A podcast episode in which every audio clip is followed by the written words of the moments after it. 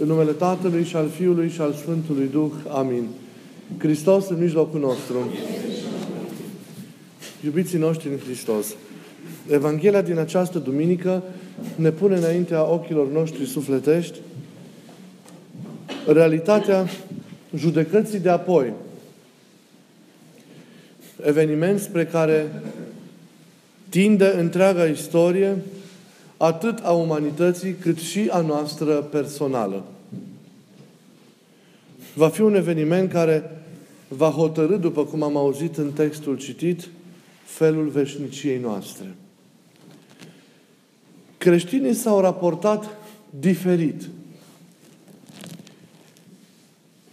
la acest eveniment în decursul timpului.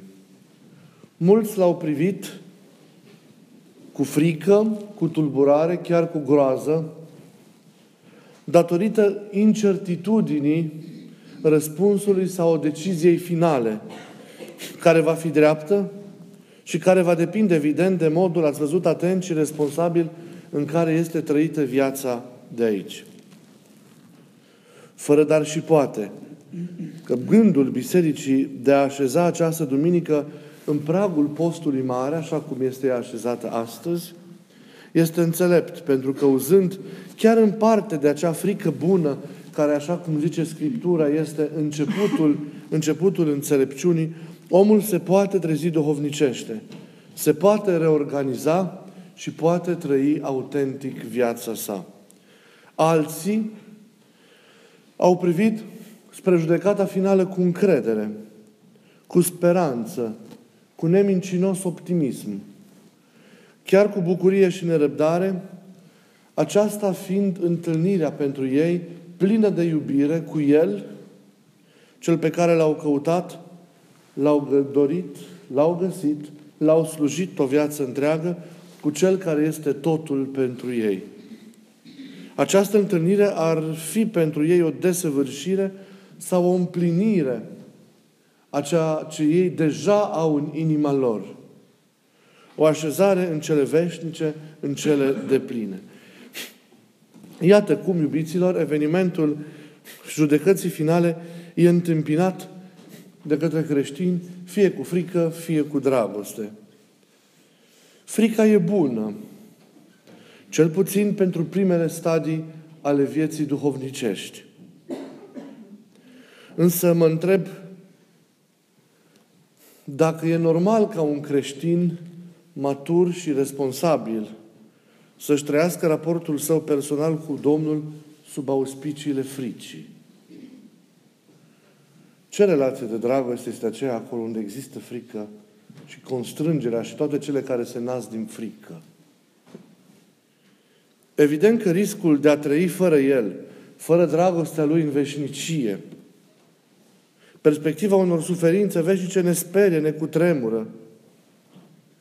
Și e bine să existe cumva în fundalul nostru această mică frică la gândul, la gândul ce va fi atunci.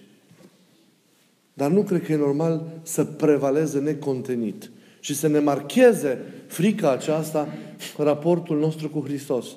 Pentru că sub auspiciile exclusive, raportul acesta nu va fi unul de iubire adevărat ci va fi unul, evident, de fidelitate, dar sub constrângele fricii și ale spaimei, va fi unul mereu marcat de exterioritate și de formalitate.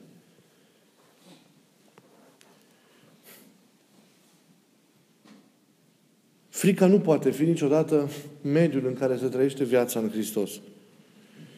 Frica e nefirească. E firească pentru începuturile, pentru trezirea noastră. Din nefericire, datorită neputinței oamenilor de a trăi profund viața în Hristos, ca o încredințare în mâna Domnului, în fiecare clipă, necontenit, frica face ravagii în toate aspectele vieții de zi cu zi. Priviți la câte, întreb, la câte întrebări de tipul dacă există în viața noastră. Câte întrebări de tipul dacă nu punem. Ce voi face dacă nu-mi găsesc un partener de căsătorie? dacă nu-mi găsesc o casă, dacă nu-mi găsesc o slujbă sau un prieten, ce voi face dacă mă vor concedia, dacă mă voi îmbolnăvi, dacă voi avea un accident, dacă îmi pierd prietenii, dacă voi eșua în căsătorie, dacă va începe vreun război, dacă va fi vreun cutremur, dacă îmi fură cineva banii, dacă îmi sparge cineva casa, dacă România nu se mai așează niciodată în normalitate. Ce voi face dacă mă voi îmbolnăvi? Dacă voi fi neputincios și singur la bătrânețe și nu va mai fi nimeni care să aibă grijă de mine. Și atâtea dacă, dacă, dacă, sub imperiul cărora noi trăim viața de zi cu zi. E o viață care este plină de o teamă. De o teamă care ne domine de multe ori.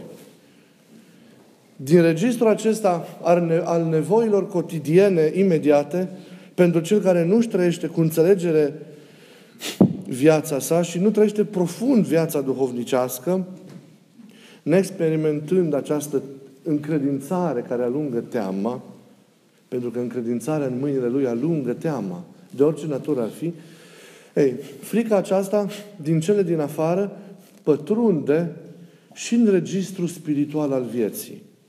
Și ne afectează și acolo. Și apar și acolo atâtea întrebări punctate de acel dacă. Dacă păcatul meu nu se șterge, dacă nu voi fi capabil să biresc firea căzută din mine, dacă mă voi rata pe drumul acesta al vieții și îmi primejduiesc veșnicia, dacă moartea mă va surprinde nepregătit, dacă la a doua venire nu voi fi între cei de-a dreapta, dacă voi fi osândit și așa mai departe. Și iată cum panica intră în viața noastră și o paralizează din toate punctele de vedere. Răpindu-ne bucuria, răpindu-ne încrederea, răpindu-ne optimismul, răpindu-ne liniștea, siguranța și în cele, de urmă, în cele din urmă trăirea adevărată a relației noastre cu Hristos. Drama este că sub auspiciile fricii oamenii nu-și mai pot trăi libertatea lor. Sub auspiciile fricii oamenii nu-și mai pot trăi libertatea lor. Și aceasta este primejdia fricii nesăbuite, a fricii neînțelepte, a fricii care sub presiunea acelei constrângeri vis-a-vis de ceea ce va fi, de ceea ce se va întâmpla, te împiedică în cele din urmă să te dezvolți, te împiedică să ai curaj, să lupți, să devii tu însăși, însuți, în cea mai bună variantă a ta, te împiedică să ai curaj în viața dovnicească și în viața de zi cu zi și să fii mereu un, un, un umil, mereu un ascun, un depersonalizat și unul mereu care va avea marcat relațiile cu Dumnezeu și cu oamenii săi de, de, de frustrări, de complexe și nu se va dezvolta aceste relații niciodată firesc. Acolo unde este teama asta nefirească. Pentru creștini există teama bună ca nu cumva trăim responsabil să pierdem dragostea Lui, să pierdem harul Lui, să pierdem fericirea împărăției. Și din frica aceasta de a nu-L pierde pe El, creștinul se mobilizează și luptă. Nu atât din frica ceea ce va fi. Nu că nu e un adevăr acesta. Dar nu aceasta este motivația pentru noi. Poate fi pentru începutul vieții duhovnicești, când omul se trezește la gândul la ceea ce va fi. Dar nu aceasta trebuie să ne pune pe noi în lucrare, frica, ci dragostea. Ei, dar frica aceasta distruge în om darul pe care omul îl are cel mai de preț, libertatea. Libertatea la care l-a chemat Dumnezeu, libertatea pe care i-a redat-o Iisus prin mântuirea pe care a săvârșit-o după ce omul a pierdut-o, subjugându-se unui fel căzut de a trăi. Din păcate, în istorie mereu au fost oamenii fricoși. Au fost oamenii, au fost mulți oameni care nu au știut să-și prețuiască și să-și trăiască responsabil libertatea Și au fost oameni de inteligență diabolică care au știut ce înseamnă a domina uh, asupra oamenilor, a constrânge prin această frică și au făcut-o. Și prin asta au călcat în picioare și au atentat la libertatea, la libertatea oamenilor. Libertatea aceasta de a stăpâni. Au fost oameni care s-au erijat în apărători și păstrători sau custozi ai libertății acestora, ai oamenilor simpli, a oamenilor care nu-și înțeleg cu adevărat sensul libertății lor și au ținut captivi în frică, inducându-le senzația că vor păzi ei libertatea lor, că vor beneficia de roadele libertății, siguranța, fericirea și așa mai departe, cât timp se supun autorităților. Din păcate, astfel de situații au existat nu numai în lumea laică, vedem și azi, cu oameni care mint și fură, se erigează în apărători ai libertății oamenilor, dar au existat din nefericire și în biserică în decursul timpului. În romanul extraordinar al lui Dostoevski, Frații Karamazov, biserica decadentă a celor timpuri, întruchipată în Marele Închizitor, îi reproșează, cu siguranță știți mulți prezentarea, îi reproșează lui Isus întors cumva în lume, ca să ofere din nou libertate oamenilor care din nou au căzut în alte sclavii, îi reproșează lui Isus pe pământ, de ce ai venit să ne tulburi? Marele Închizitor îi spune lui Isus, se vor minuna de noi, oamenii, stăpâniți de noi cumva, care am promis că le lăsăm libertatea de a-i stăpânim prin frică. Se vor minuna de noi și ne vor crede niște zei, pentru că noi, care ne-am pus în mintea lor, suntem gata să suportăm libertatea, această libertate de care ei se feresc cu groază și pentru că suntem gata să stăpânim peste ei, într-un final, li se va părea atât de îngrozitor ca să fie liberi. Dar noi le vom spune că îți suntem ție supuși și că stăpânim peste ei în numele Tău. Îi vom trăda din nou pentru că nu te vom mai lăsa să ai ceva de a face cu noi. De fapt, tu de ce ai venit să ne tulburi? De fapt, Marele Închizitor vrea să pună mâna pe Iisus întors pe pământ, care le va aduce oamenilor libertatea încă o dată, ca și vrea să dorește să-l ardă pe rug. Hristos nu ne-a adus sclavia, ci ne-a readus libertatea. Libertatea aceasta care alungă teama, care zdrobește constrângerea, care sfarmă lanțurile oricărei captivități. El cheamă pe toți oamenii, pe toți răniții de pretutindeni pe care i-a răscumpărat cu sângele său. Îi cheamă la libertate.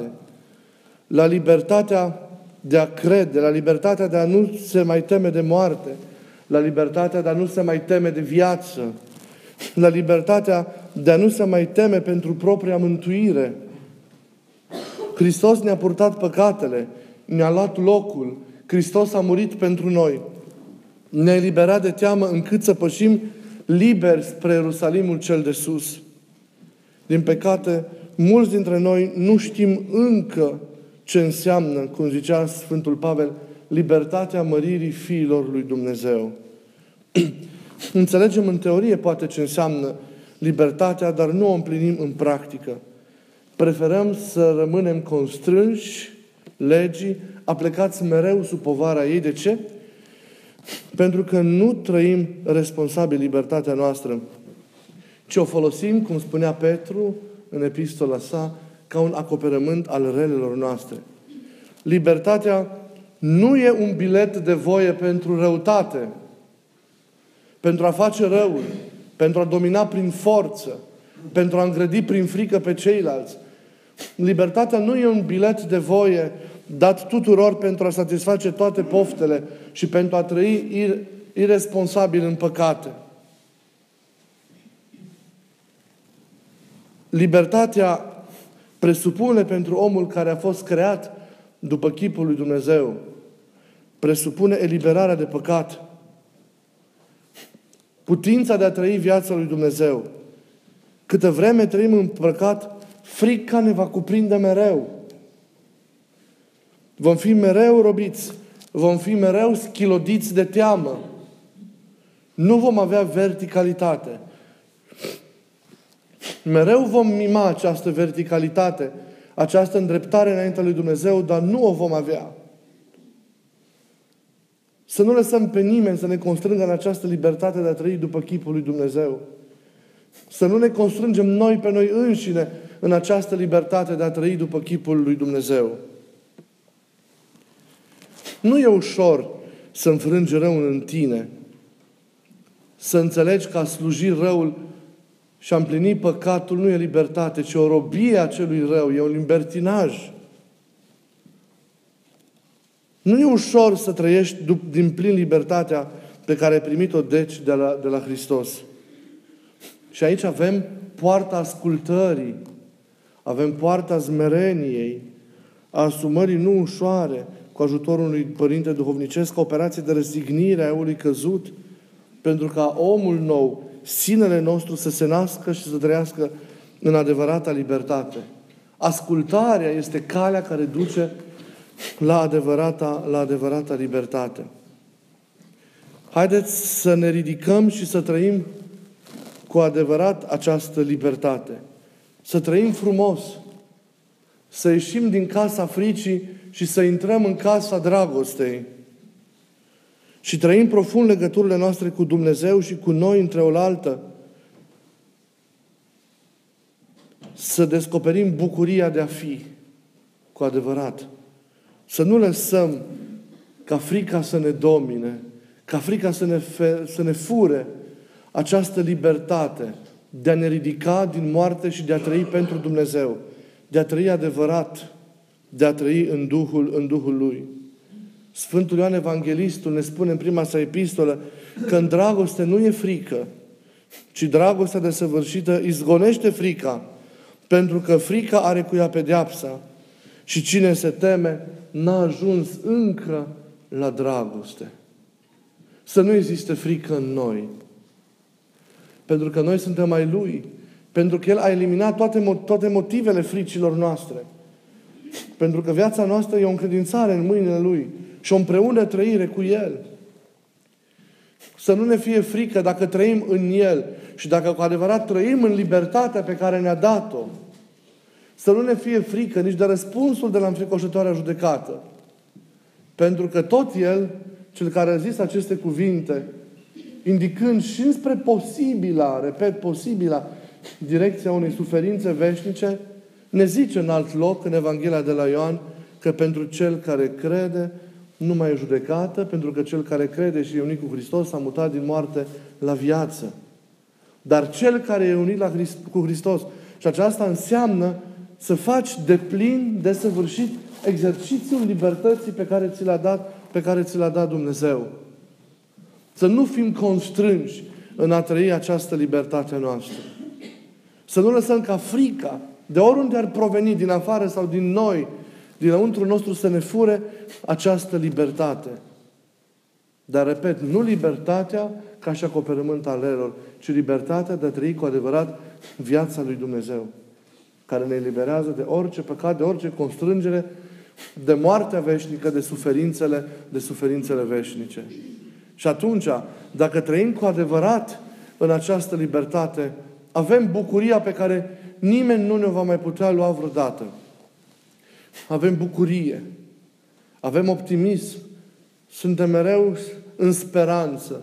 Dărim această speranță, acest optimism, această bucurie a credinței tuturor oamenilor, oamenilor de lângă noi. Și trebuie să inspirăm cu eliberarea noastră din frică și trăirea responsabilă a libertății lumea. Doar atunci când trăim în o astfel de manieră, eliberați de orice frică, de orice constrângere, adică în chip responsabil și de plin libertatea noastră, avem viața cea veșnică. Întâlnirea cu Hristos nu va fi decât bucuria de a-L întâlni pe Cel pe care l-a iubit. Și a te desăvârși în viața pe care încă de aici ai început să o trăiești în El. Evident, sunt multe de îndreptat în viața noastră. De aceea e bine să fim urmăriți în stadiile poate în care suntem acum și de gândul judecății. Dar acesta nu trebuie să rămână în forma aceasta de frică în noi, ci frica aceasta de la început trebuie să se transforme sau să fie biruită de către iubire.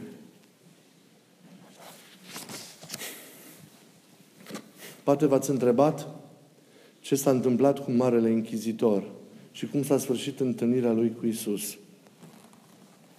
Acest mare inchizitor, descris de Dostoevski ca un bătrân cu fața zbârcită și cu ochii adânciți în orbite, își încheie pledoaria împotriva naivității sau a idealismului Iisus cu cuvintele acestea. Și ne redă acest dialog, această scenă finală Dostoevski astfel. Când a terminat de vorbit, Marele Inchizitor a așteptat câteva clipe ca Isus să-i răspundă. Știți, ca și la Pilat. Tăcerea lui Isus îl apăsa. A văzut că Isus îl ascultase cu atenție în tot acest timp, privindu-l cu blândețe și fără a dori în mod evident să-i răspundă. Bătrânul tângea ca el să spună ceva. Oricât de amar sau cât de teribil ar fi acest cuvânt. Însă, Iisus s-a ridicat și s-a apropiat dintr-o dată de bătrân în liniște și l-a sărutat pe buzele lui îmbătrânite și încleștate de ură. Atât. Acesta a fost răspunsul lui Isus. Bătrânul s-a cutremurat, buzele i s-au mișcat. S-a dus la ușă, a deschis ușa și a zis, du-te. Și Dostoevski închide magistral această scenă. Iar sărutul lui Isus strălucea în inima bătrânului. De pe buze, sărutul lui Isus a coborât în inima bătrânului. Și cu siguranță i-a schimbat și mentalitatea și viața. Să primim cu toții sărutul dragostei lui Hristos în inima și în ființa noastră. Și acesta să ne determine să ne ridicăm. Să alungăm orice fric, înțelegând că El e cu noi și ne iubește. Dar înțelegând că noi trebuie să împlinim așa cum se cuvine partea noastră. Anume de aceea de a trăi adevărat, autentic, nemincinos libertatea noastră. Nu folosind o rău, ci pentru a ne construi bine și a zidi iubire în inimile oamenilor de lângă noi. Faptele bune sunt criteriul întâlnirii noastre finale cu Hristos. Cu astfel de atitudine, să știți că nu ne va mai fi frică niciodată de judecată. Pentru că și pentru noi va fi o mutare din moarte la viață. Așa să ne ajute Dumnezeu.